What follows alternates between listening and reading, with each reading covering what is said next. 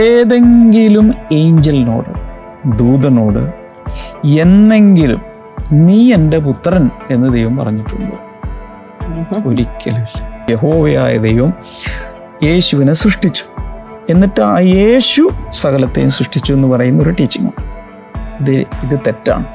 ആകാശത്തെ ഒരു ദിവസം ഈ നിത്യനായ ദൈവമായ യേശു കർത്താവ് ചുരുട്ടി മാറ്റും. എന്തിനെന്നറിയാമോ? ഒരു പുതിയത് സ്പ്രെഡ് ചെയ്യാൻ. ഹല്ലേലൂയ! ഒരു പുതിയ ആകാശവും പുതിയ ഭൂമിയും കണ്ടു.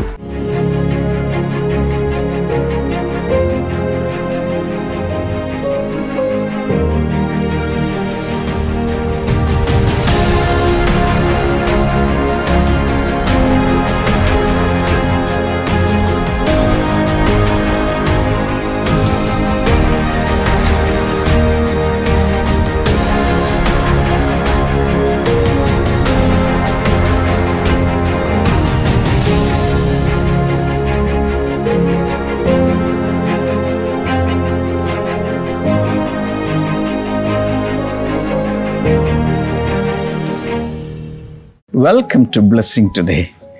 എബ്രായ ലേഖന പഠന പരമ്പര തുടരുകയാണ്. നമ്മൾ 3 എപ്പിസോഡുകൾ 3 ദിവസങ്ങളായി ചിന്തിച്ചു.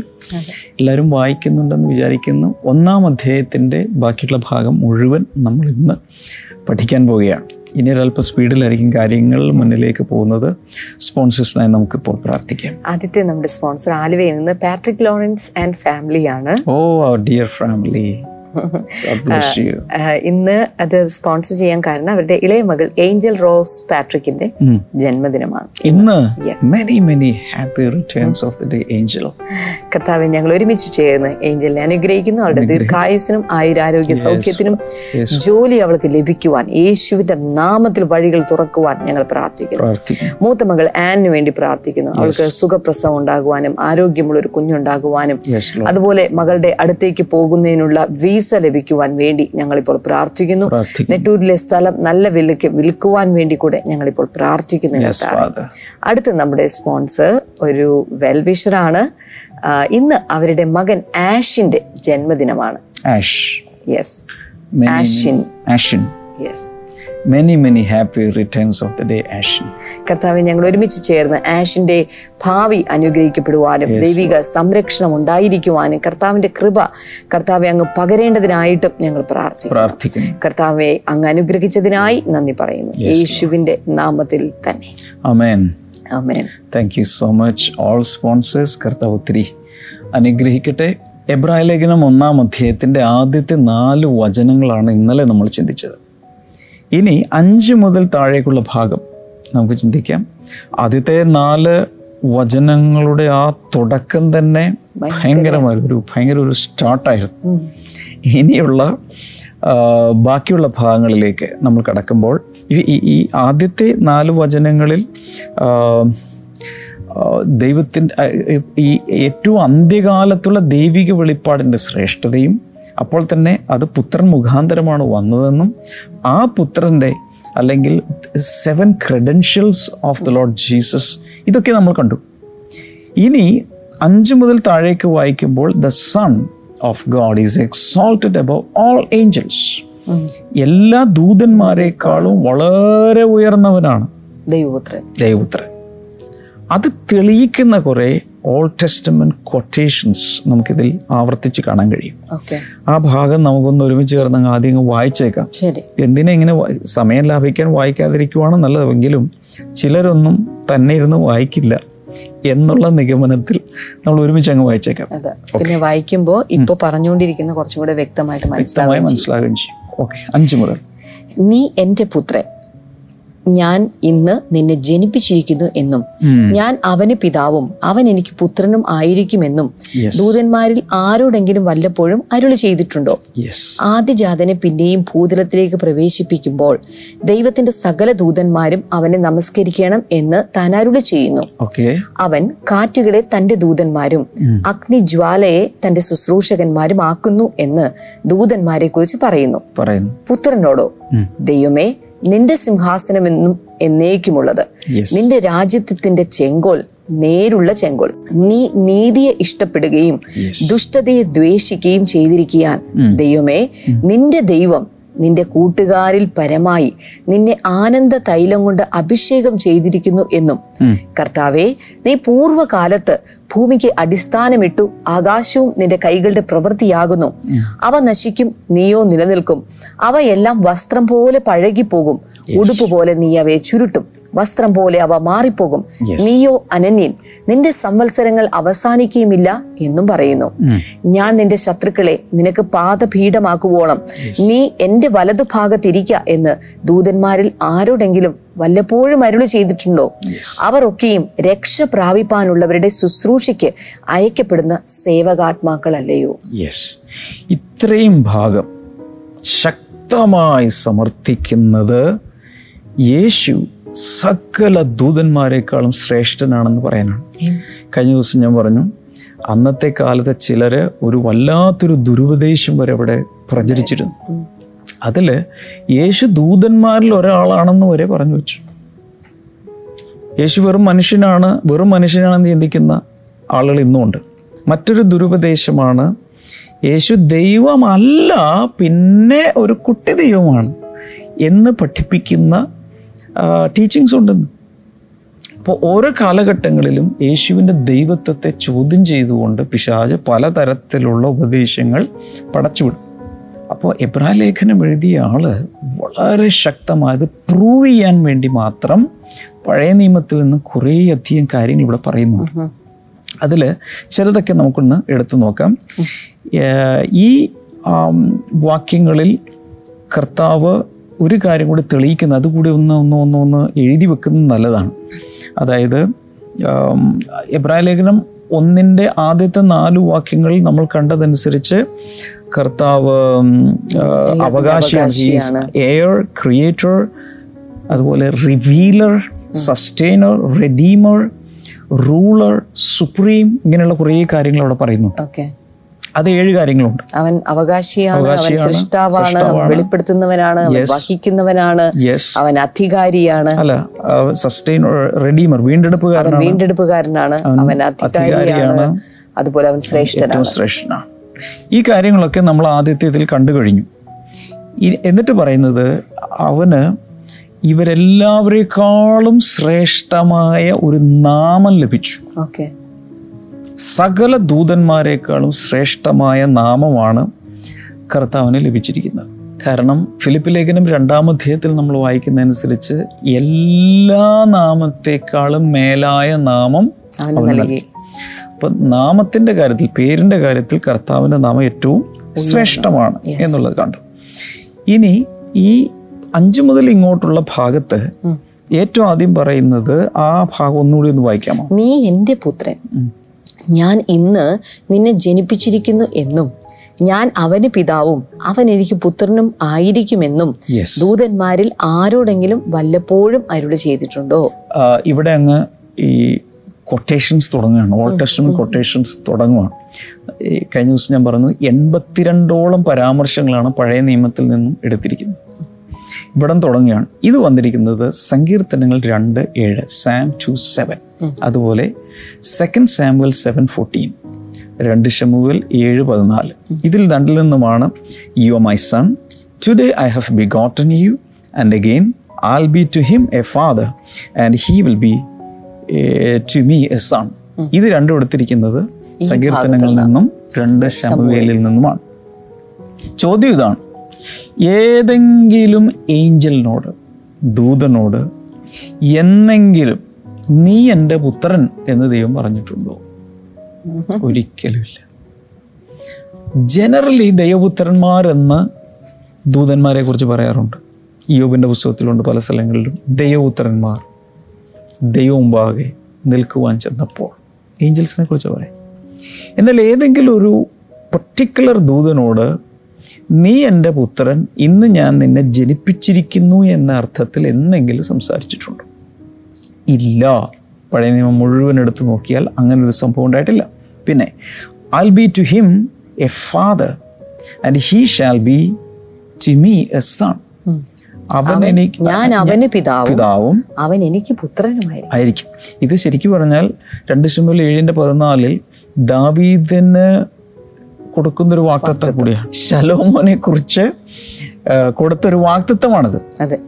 എന്നാൽ അത് ശരിക്കും എന്തായിരുന്നു, ഒരു മെസ്സിയാനിക് പ്രൊഫസി കൂടെ ആണെന്നാണ് ഇവിടെ പറഞ്ഞു വരുന്നത്. കാരണം എന്താ, യേശു കർത്താവ് ഈ ഭൂമിയിലേക്ക് വന്നത് ദാവീദ് പുത്രനായിട്ടാണ്. ആ ഭാഗം വായിക്കണം, അതിന്റെ 13-14 വായിക്കുമ്പോൾ അത് ക്ലിയർ ആവും. അവൻ എന്റെ നാമത്തിന് ഒരു ആലയം പണിയും, ഞാൻ അവന്റെ രാജ്യത്വത്തിന്റെ, ശലോമോൻ, ഞാൻ അവന്റെ രാജ്യത്വത്തിന്റെ സിംഹാസനം എന്നേക്കും സ്ഥിരമാക്കും. 14-ാമത്തെ വചനം, ഞാൻ അവന് പിതാവും അവൻ എനിക്ക് പുത്രനുമായിരിക്കും. ഇത് നിറവേറുന്നത് യേശു കർത്താവിലാണ്. അപ്പൊ ദൂതന്മാരോട് ആരോടെങ്കിലും ഇത് പറഞ്ഞിട്ടുണ്ടോ? ഒരാളോട് പോലും ഇന്ന് വരെ ഈ രീതിയിൽ സംസാരിച്ചിട്ടില്ല.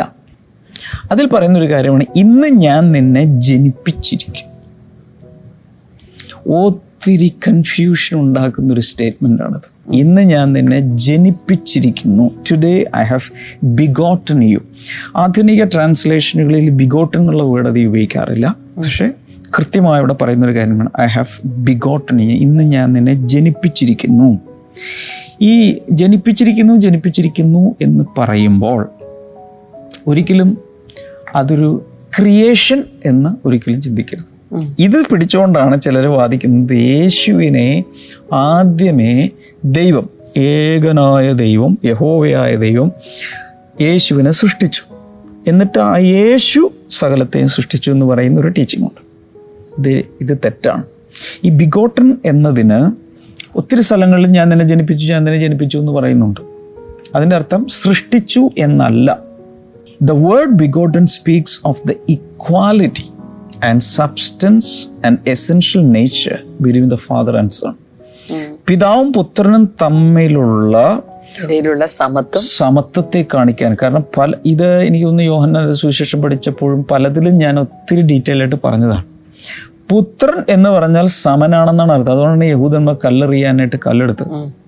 ഓർമ്മയുണ്ടോ യോഹന്നാന്റെ സുവിശേഷം പഠിച്ചത്? ഓർമ്മയുണ്ടോ കഴിഞ്ഞ വർഷം? അല്ലേ? അതൊക്കെ ഒന്ന് എടുത്ത് നോക്കുന്നതല്ല, നോട്ട്സോ അല്ലെങ്കിൽ യൂട്യൂബിൽ ആ എപ്പിസോഡുകൾ കാണുന്നത് നല്ലതാണ്.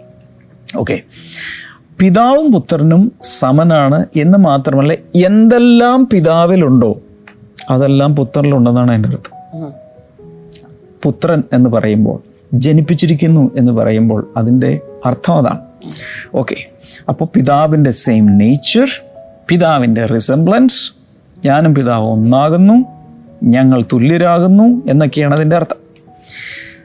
ഓക്കെ, പിന്നെ നമ്മൾ കാണുന്നത് 6-7 വചനങ്ങളൊന്ന് വായിക്കാമോ? ആദ്യജാതനെ പിന്നെയും ഭൂതലത്തിലേക്ക് പ്രവേശിപ്പിക്കുമ്പോൾ ദൈവത്തിന്റെ സകല ദൂതന്മാരും അവനെ നമസ്കരിക്കണം എന്ന് താൻ അരുളി ചെയ്യുന്നു. ഇവിടെ അടുത്ത ഒരു സംഭവം ഇതാണ്, ആവർത്തന പുസ്തകം 32:43. എല്ലാവരും ഒന്ന് കുറിച്ച് വെക്കുക. അവിടെ നിന്നാണ് ഇത് എടുത്തിരിക്കുന്നത്. ആവർത്തന പുസ്തകം 32:43, സങ്കീർത്തനം 104:4. ഈ ഭാഗങ്ങളാണ് ഇനിയുള്ള കോട്സിൽ വരുന്നത്, അല്ലേ? Let all the angels of God worship him, and of the angels he says, who makes his angels spirits and his ministers a flame of fire.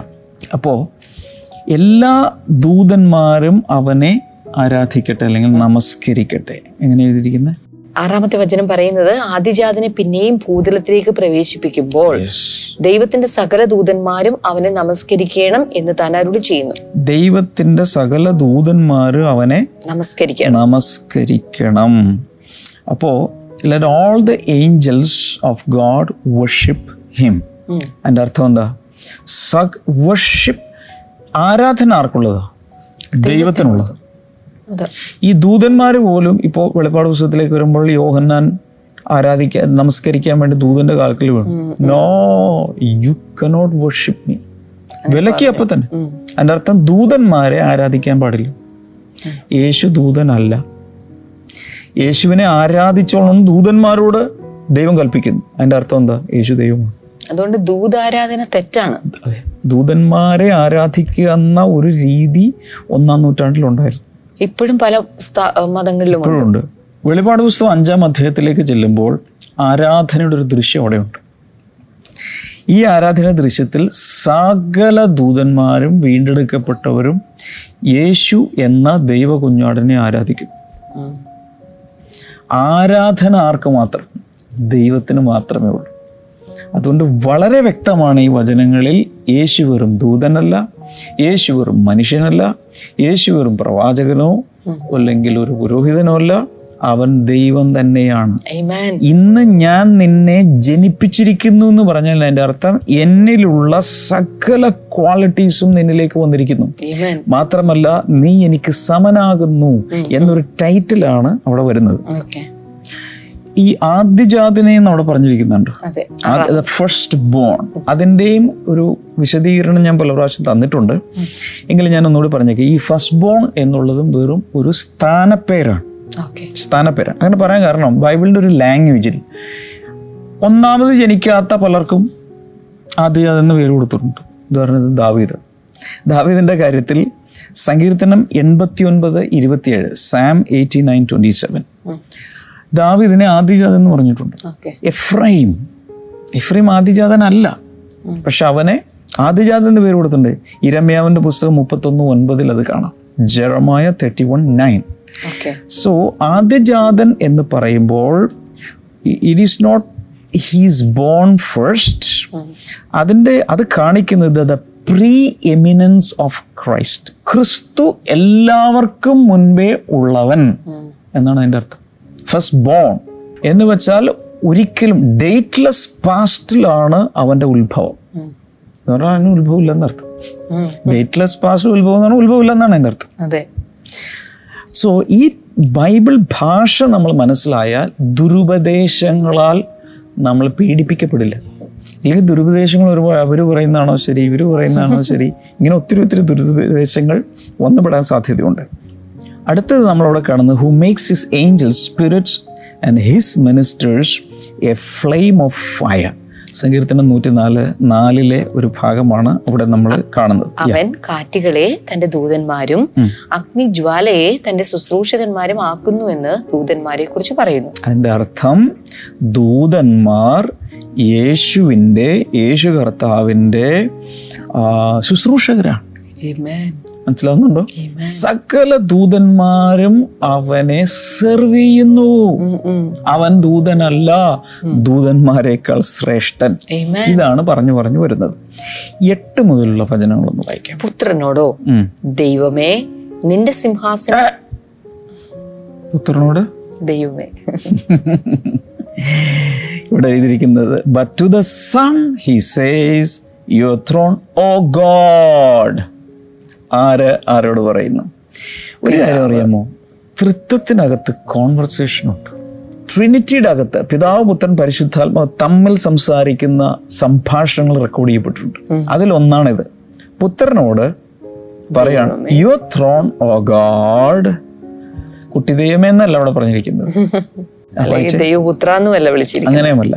ദൈവമേ നിന്റെ സിംഹാസനം എന്നും എന്നേക്കുമുള്ളത്, നിന്റെ സിംഹാസനം എന്നും എന്നേക്കുമുള്ളത്, മാറ്റമില്ല. നിന്റെ രാജ്യത്വത്തിന്റെ ചെങ്കോൽ, നേരുള്ള ചെങ്കോൽ. നീ നീതിയെ ഇഷ്ടപ്പെടുകയും ദുഷ്ടതയെ ദ്വേഷിക്കുകയും ചെയ്തിരിക്കയാൽ ദൈവമേ നിന്റെ ദൈവം നിന്റെ കൂട്ടുകാരിൽ പരമായി നിന്നെ ആനന്ദ തൈലം കൊണ്ട് അഭിഷേകം ചെയ്തിരിക്കുന്നു. അപ്പോ പിതാവ് പുത്രനോട് പറയുന്ന ഒരു സ്റ്റേറ്റ്മെൻ്റാണ്, ഡെക്ലറേഷനാണ്. അതിനനുസരിച്ച് പല കാര്യങ്ങളും പറഞ്ഞ കൂട്ടത്തിൽ ഒരു കാര്യം, അവൻ നിന്നെ കൂട്ടുകാരിൽ പരമായി ആനന്ദ തൈലം കൊണ്ട് അഭിഷേകം ചെയ്തിരിക്കുന്നു. ഈ അഭിഷേകം എന്നുള്ളത് ഈയിടെ ഭയങ്കര പോപ്പുലറായിട്ടുള്ളൊരു വേർഡാണ്. പിതാവ് പുത്രനെ അഭിഷേകം ചെയ്തിരിക്കുന്നു, അവൻ ക്രൈസ്റ്റ് അഭിഷിക്തൻ എന്നൊക്കെ പേര് പറയും. ഇതിലൊരു കാര്യം കൂടി മനസ്സിലാക്കേണ്ടത്, ഈ അഭിഷേകം ചെയ്യാന്ന് പറയുമ്പോൾ ഒരു പ്രത്യേക കാര്യത്തിന് വേണ്ടി നിയോഗിച്ച് ശക്തീകരിക്കുന്നതിൻ്റെ പേരാണ് അഭിഷേകം. ഭൂമിയിലായിരിക്കുന്ന സമയത്ത് പ്രത്യേകിച്ച് യേശുവിനൊരു അഭിഷേകം ആവശ്യമായിരുന്നു ഭൂമിയിലായിരിക്കുമ്പോൾ. അതുകൊണ്ടാണ് ലൂക്കോസിൻ്റെ സുവിശേഷം 4:18 യേശു കർത്താവ് സിനഗോഗിൽ എഴുന്നേറ്റെന്ന് വായിക്കുമ്പോൾ, യേശയ്യാവിൻ്റെ പുസ്തകത്തിൽ നിന്നുള്ള കാര്യം വായിക്കുമ്പോൾ, കർത്താവ് എന്നെ അഭിഷേകം ചെയ്തിരിക്കുന്നതിന് ദരിദ്രന്മാരോട് സുവിശേഷം അറിയിക്കുവാൻ ഒരഭിഷേകം, ഒരു പ്രത്യേക അഭിഷേകം വന്നപ്പോഴാണ് അവൻ അതിനു വേണ്ടി നിയോഗിക്കപ്പെട്ടു പോയത്. എന്തുകൊണ്ട്? അവൻ മനുഷ്യനായി തീർന്നതുകൊണ്ട്. കൂടാതെ കൂട്ടുകാരിൽ പരമായി എന്ന് പറയുന്നുണ്ട്. ആരാണ് കൂട്ടുകാർ? സത്യം പറഞ്ഞാൽ കൂട്ടുകാരൻ നമ്മളൊക്കെയാണ്. മനസ്സിലാവുന്നുണ്ടോ? ദൈവസഭയിലുള്ള മറ്റ് പുത്രന്മാർ അവരാണ് യഥാർത്ഥത്തിൽ കൂട്ടുകാരായിട്ട് ഇവിടെ നമുക്ക് മനസ്സിലാക്കേണ്ടത്. അവരെല്ലാവരേക്കാൾ ഉപരിയായ ഒരു അഭിഷേകം നിൻ്റെ മേൽ തന്നിരിക്കുന്നു. എന്തിനു വേണ്ടി? ഇതെല്ലാം നമ്മളുമായിട്ടുള്ള റിലേഷൻഷിപ്പിലാണ് ഈ വന്നിരിക്കുന്നത്. അടുത്ത ഭാഗം വായിക്കാമോ? അതിനുശേഷമുള്ള ഭാഗം. കർത്താവേ, നീ പൂർവ്വകാലത്ത് ഭൂമിക്ക് അടിസ്ഥാനമിട്ടു, ആകാശവും നിന്റെ കൈകളുടെ പ്രവൃത്തി ആകുന്നു. ഇതാരോടാ പറയുന്നത്? ഇതും പിതാവ് പുത്രനോട് പറയുന്നതാണ്. You Lord. കിങ് ജെയിംസ് വെർഷനൊക്കെ എടുത്ത് നോക്കിയാൽ അവിടെ കാണുന്നത് LORD ക്യാപിറ്റലാണ്. യഹോവ, യഹോവ, യു ജഹോവ എന്നാണ് പറയുന്നത്. ഒരു ദൂതൻ ആ പേര് വിളിക്കാൻ പറ്റുമോ? ഇല്ല. You Lord in the beginning laid the foundation of the earth. പിതാവ് പുത്രനോട് പറയാം, കർത്താവേ, കർത്താവ് എന്റെ കർത്താവിനോട്, കർത്താവേ നീ പൂർവ്വകാലത്ത് ഭൂമിക്ക് അടിസ്ഥാനമിട്ടു. യെസ്. പിന്നീടൊന്ന് വായിച്ചേ. ആകാശവും നിന്റെ കൈകളുടെ പ്രവൃത്തിയാകുന്നു. ആകാശം നിന്നാൽ സൃഷ്ടിക്കപ്പെട്ടു, അവ നശിക്കും, അവയെല്ലാം നശിച്ചു, നീയോ നിലനിൽക്കും. എന്നും നിലനിൽക്കുന്ന നിത്യദൈവമാണ് ക്രിസ്തു. വളരെ ക്ലിയർ അല്ലേ? യേശു ക്രിസ്തു എന്ന് പറയുന്നത് ഒരു സാധാരണ മനുഷ്യനല്ല, നിത്യദൈവമാണ്. അവന്റെ ചെങ്കോൽ മാറുന്നില്ല, അവന്റെ സിംഹാസനം മാറുന്നില്ല. പിന്നെ താഴേക്ക്, അവ എല്ലാം വസ്ത്രം പോലെ പഴകിപ്പോകും, ഉടുപ്പ് പോലെ നീ അവയെ ചുരുട്ടും, വസ്ത്രം പോലെ അവ മാറിപ്പോകും, നീയോ അനന്യൻ, നിന്റെ സംവത്സരങ്ങൾ അവസാനിക്കുകയുമില്ല എന്ന് പറയുന്നു. അതാണ് പറയുന്നത് നിത്യദൈവം. ഈ കാണുന്ന ആകാശത്തെ പേപ്പർ ചുരുട്ടുന്നത് പോലെ ഒരു ദിവസം ചുരുട്ടും. അത് പത്രോസിന്റെ ലേഖനത്തിൽ എഴുതിയിട്ടുണ്ട്. ചുരുട്ടി ചുരുള് പോലെ ചുരുണ്ടങ്ങ് മാറിപ്പോകും. അപ്പം എന്തോ ഒരു പ്രത്യേക അന്തരീക്ഷത്തിലുള്ളൊരു ഫിനോമിനൻ ഇനി വരാനിരിക്കുന്നുണ്ട്. ഞാൻ പറയട്ടെ, ഈ കല്യാണ സദ്യയിലൊക്കെ പോയിരിക്കുമ്പോഴേ ഒരു പരിപാടിയുണ്ട്, ഒരു പേപ്പർ കൊണ്ടുവന്ന് അങ്ങ് സ്പ്രെഡ് ചെയ്യുന്നുണ്ട്, ഒരു റോള് കൊണ്ടുവന്ന് സ്പ്രെഡ് ചെയ്തു. അപ്പോൾ ഒരു പന്തിക്കിരിക്കുന്ന ആളിലിരുന്ന് ഭക്ഷണം കഴിച്ചു, അതിലൊക്കെ അഴുക്കായി കഴിയുമ്പോൾ എന്ത് ചെയ്യും? അത് തിരിച്ച് ചുരുട്ടിട്ട് കൊണ്ട് ഞാൻ കളയും കുപ്പയിലോട്ട്. ശരിയല്ലേ? എന്നിട്ട് എന്ത് ചെയ്യും? അടുത്ത പന്തിയിലിരിക്കുന്നവർക്ക് പുതിയത് കൊണ്ടുവന്ന് അങ്ങ് വിരിക്കുന്നത് കണ്ടിട്ടുണ്ട്, ഹോട്ടലുകളിലും ചില സ്ഥലത്ത് കാണാം. അതുപോലെ ഈ ആകാശത്തെ ഒരു ദിവസം ഈ നിത്യനായ ദൈവമായ യേശു കർത്താവ് ചുരുട്ടി മാറ്റും. എന്തിനെന്നറിയാമോ? ഒരു പുതിയത് സ്പ്രെഡ് ചെയ്യാൻ. ഒരു പുതിയ ആകാശവും പുതിയ ഭൂമിയും കണ്ടു, പുതിയ സ്വർഗം വരുന്നു. അതിനെക്കുറിച്ചുള്ള പ്രാവചനികമായ വചനമാണ് ഈ കാണുന്നേ. എനിക്കിതൊക്കെ പറയുമ്പോൾ എന്തൊക്കെയോ തോന്നുന്നുണ്ട്. ഇല്ല, 12ാമത്തെ വചനം, വസ്ത്രം പോലെ അവ മാറിപ്പോകും, നീയോ അനന്യൻ, നിന്റെ സംവത്സരങ്ങൾ അവസാനിക്കുകയുമില്ല എന്ന് പറയുന്നു. എന്ന് വെച്ചാൽ നീ നിത്യദൈവമാണ്, ഒരിക്കലും നീ മരിക്കുകയില്ല, നീ അവസാനിക്കുകയില്ല. ഓക്കെ. ഞാൻ നിന്റെ ശത്രുക്കളെ നിനക്ക് പാദപീഠമാക്കുവോളം നീ എന്റെ വലതുഭാഗത്തിരിക്കുക എന്ന് ദൂതന്മാരിൽ ആരോടെങ്കിലും വല്ലപ്പോഴും അരുളി ചെയ്തിട്ടുണ്ടോ? ഞാൻ നിന്റെ ശത്രുക്കളെ നിനക്ക് പാദപീഠമാക്കുവോളം നീ എന്റെ വലതുഭാഗത്തിരിക്കുക എന്ന് ദൂതന്മാരിൽ ആരോടെങ്കിലും വല്ലപ്പോഴും അരുളി ചെയ്തിട്ടുണ്ടോ? ഒരു സീക്രട്ട് പറയാം, വേറെ ആരോടും പറയരുത്.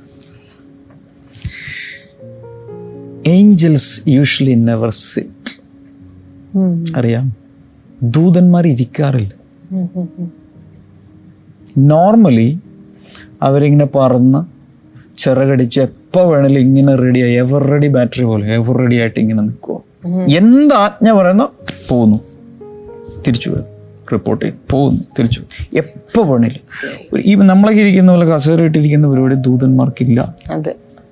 എന്നാൽ യേശു അങ്ങനെയല്ല. താൻ ഈ ഭൂമിയിൽ വന്ന് സകലവും നിവർത്തിച്ച ശേഷം അവന്റെ വലതുഭാഗത്ത് നിൽക്കുവല്ല, ഇരുന്നു എഴുന്നേൽക്കും. എപ്പോഴാണെന്ന് അറിയാമോ? തന്റെ പ്രിയപ്പെട്ട മക്കൾക്ക് എന്തെങ്കിലും വരുവാണെന്ന് എഴുന്നേൽക്കും.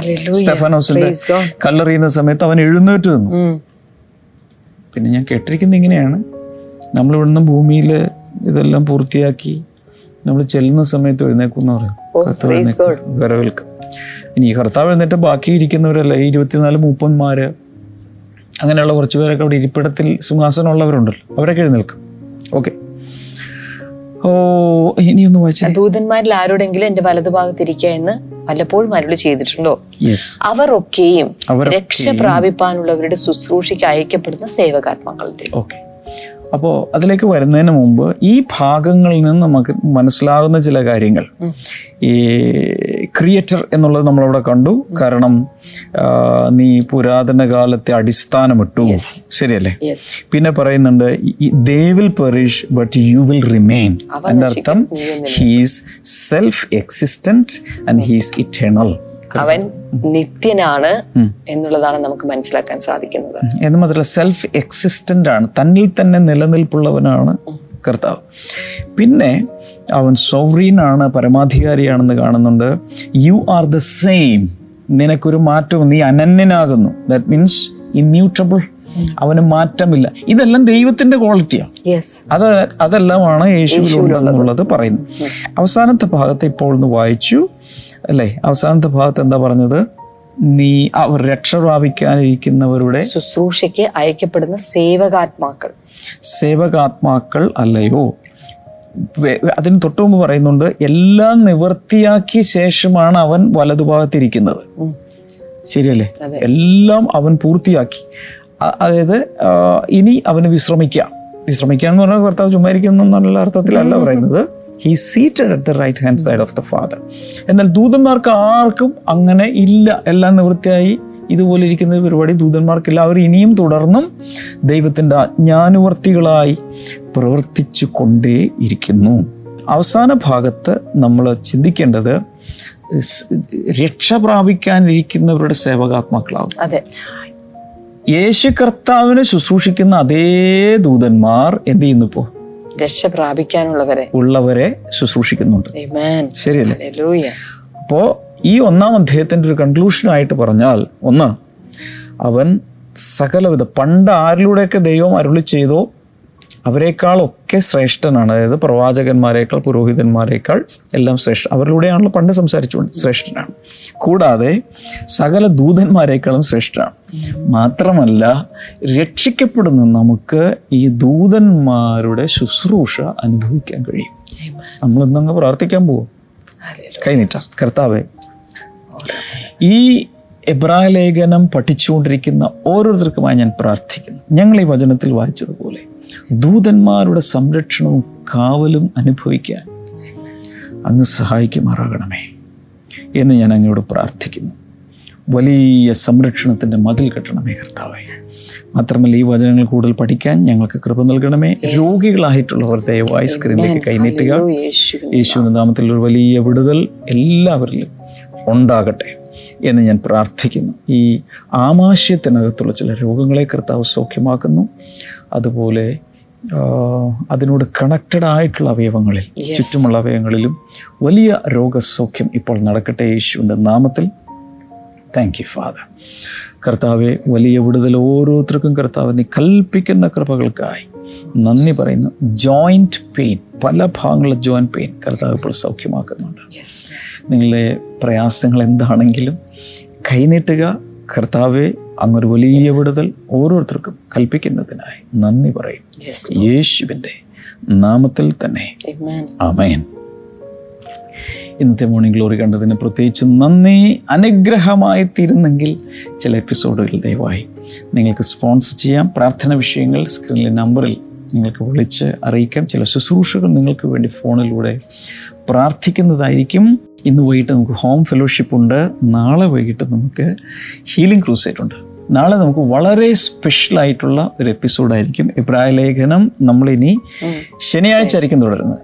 നാളെ ഒരു ഫാമിലി, ഇന്ന് അദ്ദേഹം വലിയൊരു ശുശ്രൂഷകനാണ്. അദ്ദേഹത്തിൻ്റെ എങ്ങനെയാണ് കർത്താവ് അദ്ദേഹത്തെ രക്ഷിച്ചത് എന്നുള്ള അതിഭയങ്കരമായ ഒരു ഹീലിംഗ്, മിറാക്കുലസ് ഹീലിംഗ് കൊടുത്ത് വിടുവിച്ച അനുഭവ സാക്ഷി നാളെ കാണാൻ പോവുകയാണ്. ആർക്കും മിസ് ഔട്ട് ചെയ്യരുത്. ഇന്നത്തെ ഈ എപ്പിസോഡും ചിലർക്ക് ദയവായി നിങ്ങൾ ഷെയർ ചെയ്യുക, ഇതിൻ്റെ ലിങ്കുകൾ അയച്ചു കൊടുക്കുക. നമുക്ക് വീണ്ടും അടുത്ത മീറ്റിങ്ങിൽ കാണാം. God bless you all. By.